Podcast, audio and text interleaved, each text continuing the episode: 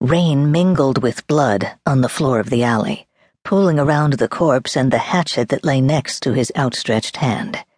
Thorn pulled her blade free from the dwarf's body and searched the walls around her for some avenue of escape. Nothing. The walls of the dead end street were high, smooth, and slick with rain. The nearest window was far beyond her reach, and her enemies had already found her. Well, this is unfortunate. The man paused in the mouth of the alley, considering the scene before him. His teeth flashed in the dim light of the cold fire torches. Until now, you were a simple cutpurse, dipping your fingers into our territory. A lesson was called for, certainly, but you would have survived it. Now, well, I can't let you walk away from this. He attacked me, Thorn said. She held steel in a loose grip, ready to throw the dagger. I didn't want this. You can't expect me to believe that. The man was too well dressed for this district, his cloak enchanted to repel the rain, and beneath the cloak a shimmering glamerweave. He carried no weapons that Thorn could see. No one would come into Callestan without a weapon. From what Thorn had heard, the infants teethed on knives. That this man had no weapon meant that he had no need of one. You knew exactly what you were doing, the man said. I'm told you took four purses in the market and a locket from a lady's neck. All that and no one the wiser. No one except my man, of course. I know you're not from Sharn. But you don't develop such skills without learning how things work in the big city. We've made the arrangements with the watch.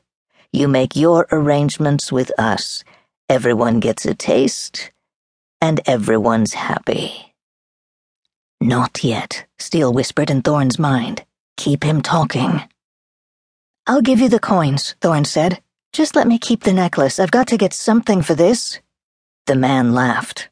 My dear, what backwater are you from? You've killed one of my men. It's not a question of you keeping the trinket you stole. It's whether we start by breaking your neck or begin at your ankles and work our way up. You keep saying we, Thorn said. I just see you. And him, of course. She prodded the dwarf's body with her toe. Yes, well, the man said. Allow me to clarify. He snapped his fingers and an ogre moved into the alley. Half again as tall as the man, the brute was a wall of muscle clad in black leather. His tiny eyes gleamed down at his prey, and thick gray lips drew back from yellow fangs. Steel, Thorn said, taking a step back. The back wall was painfully close. The ogre's smile widened. Grogan prefers to work with his hands, the man said. He enjoys playing with his food. Thorn had actually been speaking to the dagger. Not yet, he repeated. We're running out of time, she muttered. The ogre charged. The stench of him assailed Thorn's keen senses, and as she rolled to the side, she felt the wind from his massive fist. Thunder rolled through the alley. It was the ogre's laughter mocking her as she dodged a second blow. She caught a momentary glimpse of the man standing behind the brute, not even bothering to assist his enforcer. She had surprised the dead dwarf but no pickpocket was going to beat this monster. But Thorn was no mere pickpocket, despite her talent for the work. She was a dark lantern of the King's Citadel, one of the hidden blades of Breland, and she'd already passed up two chances to bring the beast down. This wasn't the first time she'd faced an ogre. Ducking beneath another swing, she had a clear path to bury her blade in his heart a swift kick to the back of the knee could send him tumbling to the ground, where she could draw her knife across his throat. But she had a mission, and she'd invested too much time to let it go to waste now. Ugh. His fist slammed into her shoulder. Pain lashed through her arm, and the force of the blow sent her reeling into the wall.